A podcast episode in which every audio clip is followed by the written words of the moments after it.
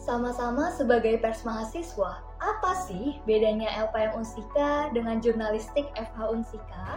Hey halo semuanya, bertemu dengan aku, Nisa, dalam podcast 0 SKS, podcastnya LPM Unsika. Gimana nih kabarnya para pendengar setia 0 SKS? Semoga semuanya dalam keadaan baik ya. Gak kerasa sekarang kita sudah berada di bulan Desember yang merupakan bulan terakhir di tahun 2023 ini. Oh iya, gimana nih persiapan Sobat 0 SKS untuk menyambut resolusi baru di tahun 2024? Tapi sebelum kita ngebahas tahun baru, sebagai penutup di tahun 2023, podcast 0 SKS episode kali ini kedatangan bintang tamu spesial yang akan membahas persoalan menarik seputar pers mahasiswa. Di sini, aku sudah bersama dengan teman-teman perwakilan dari LPM Unsika dan jurnalistik FH Unsika. Karena ada pepatah, tak kenal maka tak sayang, untuk itu kita kenalan dulu yuk. Yang pertama, boleh dari jurnalistik FH Unsika, nanti dilanjut dari LPM Unsika. Silahkan.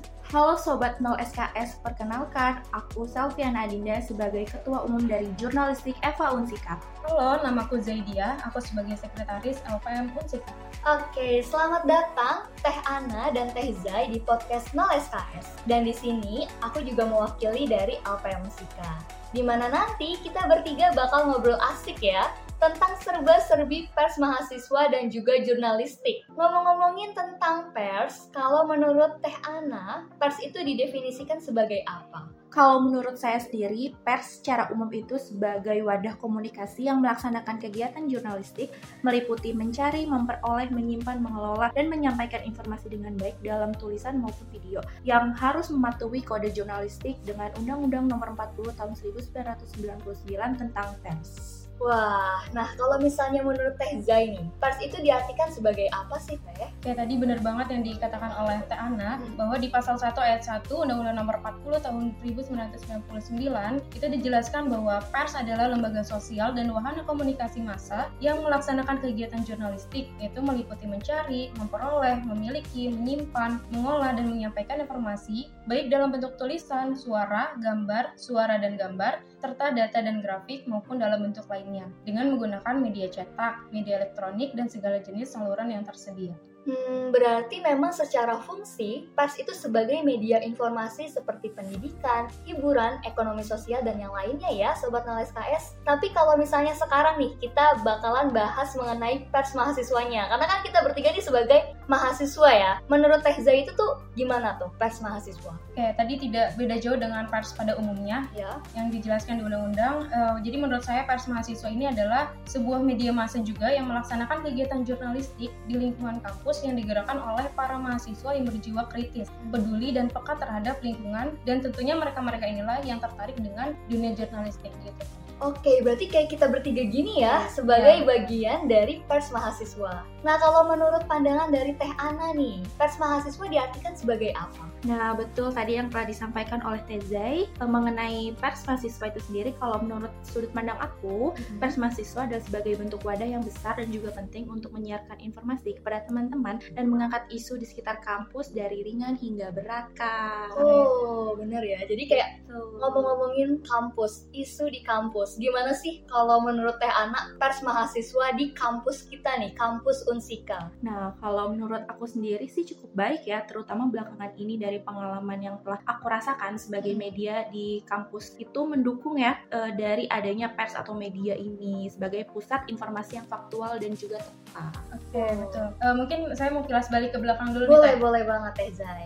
Uh, jadi uh, waktu itu uh, pers pada umumnya ini kan dibrandel dan ditahan. Nah pada saat itulah pers mahasiswa ini tampil sebagai pionir untuk menyampaikan aspirasi. Nah berarti dalam artian karena kita ini di lingkungan kampus berarti mengaspirasikan uh, para mahasiswa. Nah kemudian saat penggulingan rezim orde lama dan orde baru, persma ini uh, akan menjadi kontrol sosial di uh, lingkungan kampus tersendiri. Kemudian berbicara mengenai tadi uh, kata Tenisa ada pers mahasiswa di kampus itu uh, seperti apa? Iya. Jadi ada dua bentuk teh. Ada yang dia itu dikelola oleh oleh birokrasi kampus dan ada yang dikelola dalam bentuk unit kegiatan mahasiswa. Dia dinamakan sebagai lembaga pers mahasiswa atau LPM, seperti LPM Musika ini.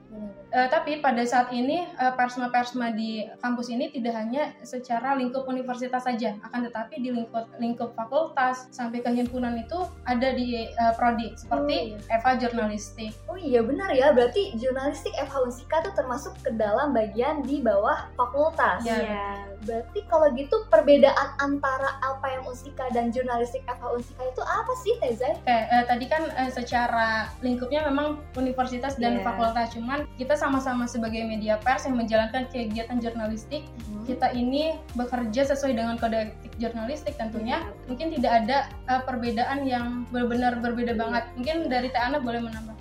Nah, iya mungkin perbedaannya tidak signifikan ya kak. Kita Betul, tetap eh, sebagai pers mahasiswa. Mungkin kalau dari jurnalistik sendiri itu lebih ke suatu kegiatan wartawan itu sendiri ya. Mungkin perbedaannya itu dan cara mengelolanya juga kita lebih banyak di video-video kak. Gitu. Oh, menarik banget nih ya. Iya. Jadi kayak wah kita bakal lihat berita dalam bentuk video. Berarti kalau gitu di jurnalistik FH Unsika itu gimana sih uh, ketika menghasilkan isu? Apakah ada kondisi atau keadaan di Unsika yang membuat akhirnya FH jurnalistik Unsika ini menghasilkan sebuah berita? Nah, kalau dari menghasilkan suatu berita itu sendiri, dari kita itu eh, harus eh, mencari suatu narasumber yang berkualitas. Dalam eh, artian kita dalam mengelola isu tuh harus bisa menyampaikan eh, apa yang jadi keluhan dari teman-teman mahasiswa. Bisa Iya. kita mencari narasumber yang baik agar informasi itu tersampaikan dengan baik.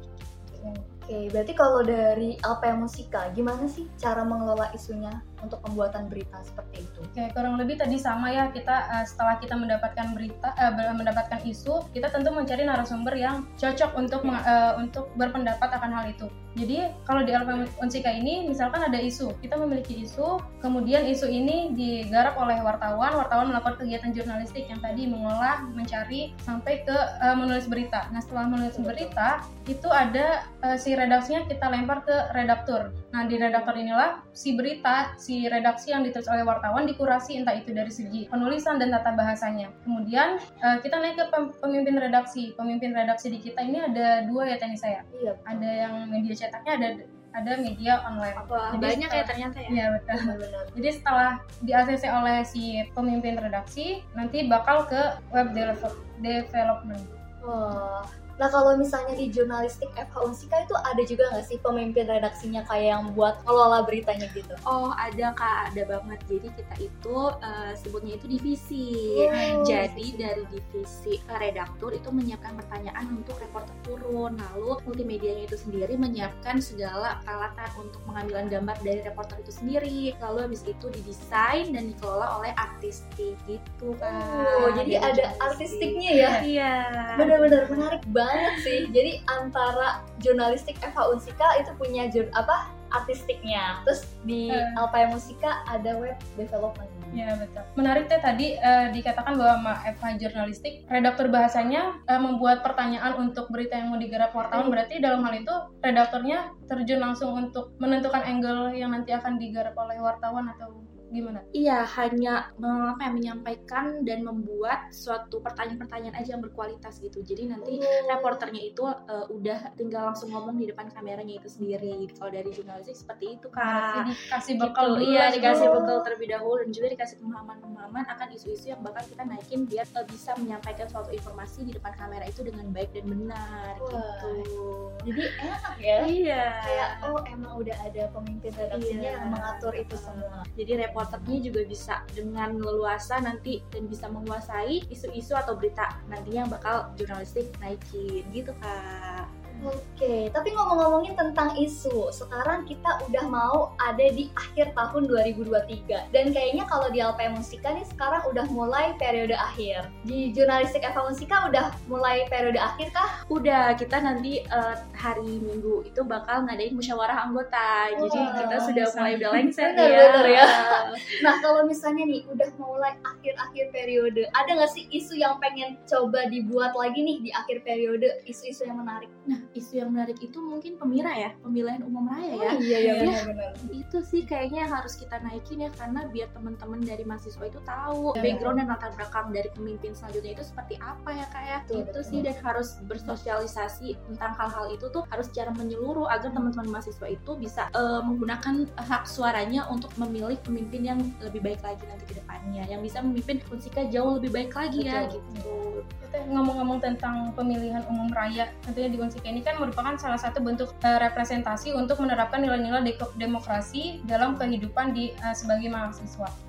Ibaratkan kampus ini kan seperti miniatur negara kita punya yeah. uh, BEMU, punya BLM di tingkat universitas yeah. sampai ke uh, fakultas itu ada. Nah, tapi yang menjadi keresahan atau yang menjadi perbincangan dari tahun ke tahun di contohnya dah di tahun 2022 kemarin iya kita ini menjalankan pemira cuman hanya ada satu paslon jadi kayak lawan kota kosong. Oh, benar iya. benar benar. Sempat itu jadi kayak perbincangan banget nih hangat di mahasiswa kayak kita pengen memilih tapi ternyata cuma ada satu pasangan. Jadi kayak iya. mau nggak mau yang memilih iya, iya. pasangan tersebut karena tidak ada pilihan Itu lain. juga terjadi di Fakultas Hukum oh, kah? Hanya oh, iya? satu aja gitu. Jadi kayaknya ini nggak ada yang berani atau seperti apa ya? Dan ternyata di Unis juga seperti itu ya. Tuh. Iya.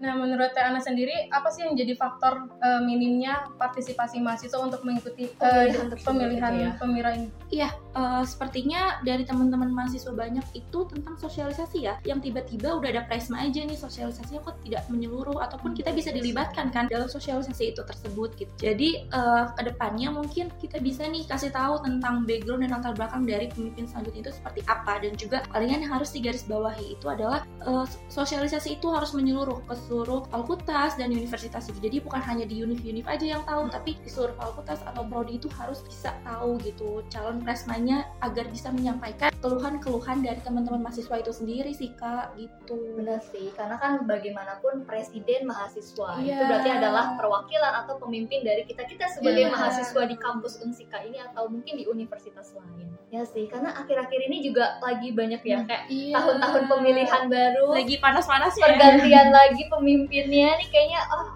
Iya sih ya. Dan di Unsika juga akan mengalami hal tersebut. Tapi nih, ada nih, ada yang pernah denger-dengar gak sih? Kalau pers mahasiswa dianggap sebagai humas kampus. Nah, kalau menurut Teh Ana nih, jurnalistik FH Unsika pernah gak sih dianggap sebagai demikian? Nah, iya nih, uh, kita juga menyuarakan hal itu. Sepertinya kak kita yeah. kalau di kita sendiri itu ada namanya slogan namanya oh, integrity independen dan informatif. Dan hmm. itu yang uh, selama ini kita bawa atau kita tanamkan di dalam seluruh anggota jurnalistik kak. Jadi independennya itu kita harus tetap kokoh untuk menyampaikan segala berita dan informasi tanpa independensi dari siapa pun hmm. gitu. Jadi kalau masalah tentang humas itu kita kita bebas melakukan apa yang kita mau gitu. Jadi kita bukan humas kampus. Jadi kita bukan orang yang bisa disuruh-suruh untuk menyampaikan berita segala ya, apa pun itu. Kita harus riset terlebih dahulu kita harus kritis terlebih dahulu gitu untuk menyampaikan suatu berita gitu kan setuju banget nih Tenisa yeah. Iya. uh, bahwa yang bisa membedakan tadi kan dikatakan bahwa kita itu bukan humas kampus yeah. jadi yang membedakan humas kampus dan pers mahasiswa ini kalau humas kampus ini dia hanya mengangkat eh, berita-berita uh, yang meninggikan nama kampus atau hmm. citra baik kampus yeah, lah betul betul sedangkan kita ini apa pun beritanya entah itu berita baik atau berita yang kurang mengenakan tetap kita suarakan sesuai dengan fakta-fakta yang ada di lapangan Bener sih, jadi biar media yang ada di kampus kayak jurnalistik FH Unsika dan juga Unsika tuh bisa memberikan informasi yang benar-benar dibutuhin iya. banget ya sama mahasiswa saat Secara ini. faktual ya, kalau memang kita kekurangan segala apa pun ya kita nah. harus menyuarakan hal itu karena seharusnya harus jadi koreksi ya untuk lembaga universitas ya, itu sendiri. Wah, ya. Setuju, setuju. Betul. Emang udah seharusnya nih kita sebagai ya. pers mahasiswa untuk bisa selalu independen. Nah, kalau misalnya ngomongin perbedaan nih, kayak ini kan udah kita hampir sama-sama ya sebagai pers mahasiswa, tapi ada nggak sih perbedaan antara LPM Unsika dan jurnalistik FH Unsika yang mungkin uh, kelihatan banget nih selain yang tadi ya kalau jurnalistik FH Unsika udah pasti di bawah naungan Fakultas Hukum. Iya. Yeah. Nah LPM Unsika di bawah universitas. Ada nggak sih perbedaan lainnya gitu yang emang kelihatan banget gitu? Mungkin dari segi tadi ya pengolahan isunya itu terlebih dahulu ya, oh, karena iya. kita lebih banyak video sih kak wartawan atau segala macam gitu kan. Palingan kita kalau ada kayak kabar-kabar hukum terbaru, nah kita lebih ke situ tuh kan. Misalkan kayak ada kabar hukum atau keputusan-keputusan hukum yang menyeleweng atau segala macam, nah kita baru tuh di situ. Namanya ada mading online dan juga kabar hukum. Di situ teman-teman dari fakultas hukumnya sendiri bisa baca lebih jauh di jurnalistik akaunsika gitu.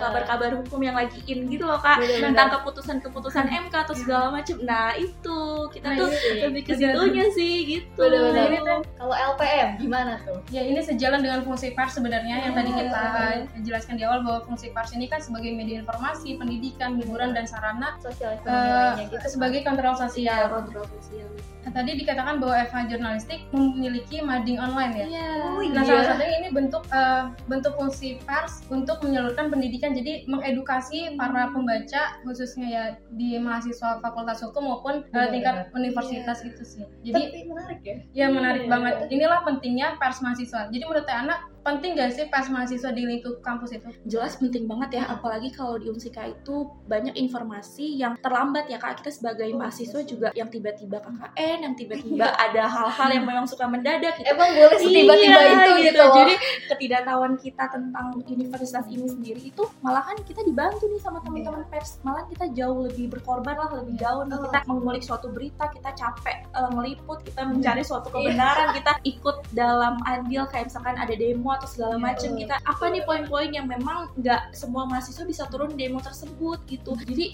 cukup membantu apalagi semua ada follow banyak banget kan dari teman-teman LPM juga dari jurnalistik. Nah itu suatu kepercayaan dari teman-teman mahasiswa kalau kita bisa independen dan menjalankan suatu media dan informasi itu sendiri. Kan Wah, tapi tadi menarik banget ya yang udah disampaikan Teh Ana mengenai mading online. Kalau misalnya jurnalistik FH Unsika punya mading online, kalau LPM Unsika punya apa Teh Zai? nah iya tuh menarik juga nih karena aku sendiri belum tahu Iya, apa? Boleh nih Teh Zai. Oke, di kita ini di kepala departemen media khususnya itu ada beberapa divisi teh. Jadi pertama itu ada media cetak namanya Buletin Suara Unsika. Betul. Kemudian ada podcast 0 SKS. SKS Yang yang ini lagi ya. iya seru banget Ya, kemudian ada YouTube, YouTube channel LPM Unsika dan yang terakhir ada apa Tenisa? Nah, kita juga ada nih untuk menyebarkan visual-visual yang di sosial media. Dan teman-teman juga boleh banget nih baca berita kita di websitenya LPM Unsika. Jadi emang keren banget kita- ya kak bener banget nih kak, tapi jurnalistik FH Unsika juga nggak kalah keren. Karena wah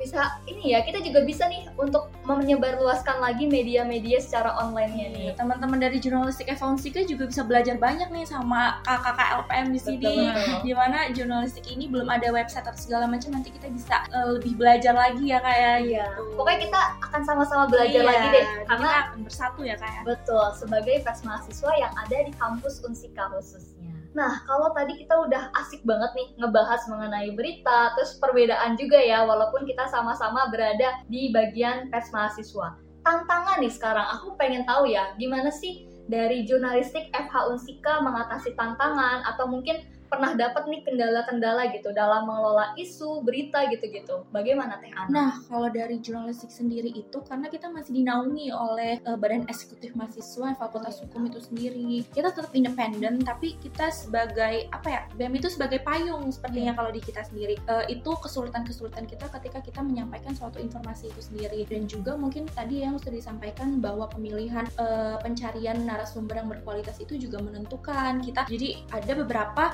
eh, hal yang nggak bisa kita naikin karena narasumbernya narasumbernya itu nggak mau untuk di videoin atau segala macam ataupun nggak mau untuk disampaikan lewat video itu sendiri. Kita kesulitannya di situ sih kak palingan gitu. Jadi mencari saling- iya mencari narasumber yang berkualitas. Kan kalau kita kan jurnalis ya gitu. Jadi Iya, harus turun dan juga ya. harus mewawancarai langsung gitu. Iya, jadi kadang-kadang itu sih kesulitannya cara untuk nemuin suatu narasumber yang berkualitas itu tadi gitu Jadi sering dilempar-lempar gitu Iya, ya kayak jadi- dilempar sana sini. oh, kita bener-bener Iya, iya. harus cari suatu narasumber yang kualitas dan harus bisa mau juga Iya. gitu narasumber kan ada beberapa orang yang emang nggak biasa eh, tampil di kamera atau eh, segala macam lah gitu hal-hal yang memang bikin kita tuh nggak bisa naikin informasi tersebut gitu. Iya, betul. Iya Ini memang penting banget uh, mencari Iya. narasumber karena di uh, jurnalistik ini harus ada cover both side. Jadi ada melihat dari dua sisi. Iya. Ketika ada konflik dari dua belah pihak ya kita harus wawancara Mm-mm. keduanya gitu. Kalau misalkan kita wawancara hanya satu pihak, Nanti nanti disangkanya kita keberpihakan ya. Iya, Nah, kan? itu tuh yang Iya. sering kita naikin suatu berita Iya. di situ kita sangkanya wah ini gara-gara Iya, fakultas hukum jadi jurnalistiknya doang yang naikin tapi kan kita juga bisa membuka dari berbagai apa pun gitu untuk ya udah siapa yang mau kita wawancarai boleh ayo kita datang kita sama-sama untuk sama-sama menaikkan berita yang lagi isu-isu yang lagi in gitu kan Ya, bagaimanapun kita sebagai pers mahasiswa berusaha Iya. untuk tetap netral gitu Iya, ya, melihat harus. dari sudut pandang mana pun.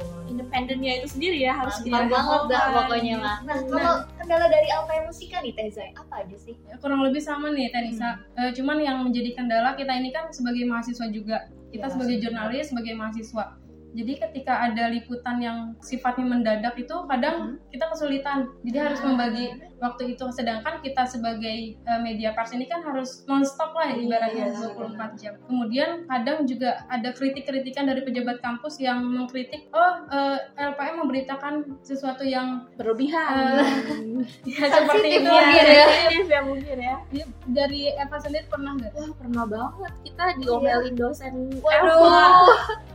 Eva. Lu itu Aduh, kenapa? katanya suruh suruh hapus dulu apa segala dan kita Iya. tetap itulah karena kan itu suatu informasi kan gitu kayak, kayak gitu sih paling dan juga yang tadi kak Iza bilang ya gitu Heeh. terus tentang reporter ya Iya. kita kan banyak banget reporter ya seorang jurnalis gitu ya Eh, kita harus eh, terjun langsung ke lapangan apalagi hal-hal yang mendesak seperti itu kayak demo atau segala macam dan itu kan eh, dikasih taunya kan kayak hamin satu atau hamin Iya. jam kayak gitu kayak gitu kan jadi teman-teman reporter tuh benar-benar harus menyiapkan dan juga harus ada koordinasi juga kan dalam internal kita sendiri Iya, yang emang harus bisa uh, menyiapkan apa pun itu gitu dalam kondisi apa pun itu gitu Iya. kurang lebih sama sih kayak sepertinya ya luar biasa Iya. ya jadi emang kayak wah jurnalistik FH Unsika Iya. LPM Unsika ternyata emang luar biasa banget deh ketika mengemas bagaimana cara kita untuk membuat berita ataupun meliput sebuah isu yang ada di kampus khususnya yang ada di Unsika nih sobat Knowledge KS Oke, Teh Ana dan Teh Zai, karena ternyata waktu ngobrol kita udah mau selesai nih, Ya, nggak kerasa seru banget ya. banget ya. Waduh, ini kita harusnya bisa bahas yang lebih-lebih Iya, lagi nih selain kampus, negara bisa kita bahas juga Oh, kita satu perasaan yang sama ya sebagai pers ini Benar banget nih pokoknya. Nah, kalau misalnya nggak bisa nambah waktu lagi, kayaknya kita harus mengakhiri nih dengan yang namanya closing statement. Karena nggak afdol kalau nggak ada pesan yang ingin disampaikan dari Teh Ana dan juga Teh Zai. Jadi langsung aja kepada Teh Ana untuk closing statement. Apa sih yang pengen disampaikan kepada pendengar podcast kita kali ini? Silakan. Nah, jadi dari jurnalistik itu sendiri, independen dan juga hal-hal kritis mengenai keburukan atau segala apa pun itu yang harus dinaikkan itu harus kita tetap naikkan gitu ya. Kayak independen, eh, independen itu harus kita tetap kokoh dan juga harus bisa eh, berintegritas itu tadi gitu. Walaupun banyak tantangan-tantangan yang emang dihadapin dalam pers ini gitu, gitu. Jadi kita harus tetap kokoh dan mempertahankan prinsip kita itu sendiri sebagai suatu pers mahasiswa gitu mungkin kak kalau dari saya Mantap jurnalistik. nih Teh Ana. Nah, kalau dari Teh Zai, closing statementnya apa nih buat Sobat Nol SKI? Ya, untuk teman-teman jurnalis kampus tetap semangat, tetap menjadi pers yang independen dan kita harus perjuangkan kebebasan pers tentunya. Mantap banget ya. setuju hidup ya Kita sebagai mahasiswa pers dan kita mahasiswa. harus bebas ya, independen. Kita bebas untuk menyuarakan kebenaran apa pun. Keren banget nih, thank you Teh Ana dan Teh Zai untuk hari ini. Asik banget ya kita ngobrol bertiga kayak gini. Jadi pengen acara selanjutnya nih podcast Nol SKS ngundang lagi Teh Ana dan teman-teman dari jurnalistik FH Unsika untuk kita ngobrol lagi kali ya seputar hal-hal menarik lainnya. boleh ya teh ya kita Boleh banget dong. iya iya Siap Boleh, lah kalau gitu. Sekali lagi aku ucapkan terima kasih banyak buat Teh Ana dan Teh Zai yang sudah menjadi bintang tamu spesial kita di episode kali ini. Sehat-sehat dan sukses selalu ya buat Teh Ana dan Teh Zai. Terima kasih kepada teman-teman LPM yang sudah mengundang jurnalistik Eva Unsika. Sukses terus teman-teman LPM. Oke, semoga podcast kali ini juga bisa bermanfaat bagi teman-teman jurnalis kampus di luar sana tentunya. Oke, teman-teman. Akhirnya kita harus berpisah di sini. Terima kasih banyak buat teman-teman yang sudah mendengarkan. Dan jangan lupa untuk dengarkan setiap episode yang ada di podcast Nol SKS. Sampai jumpa lagi di episode selanjutnya. Dadah. Dadah.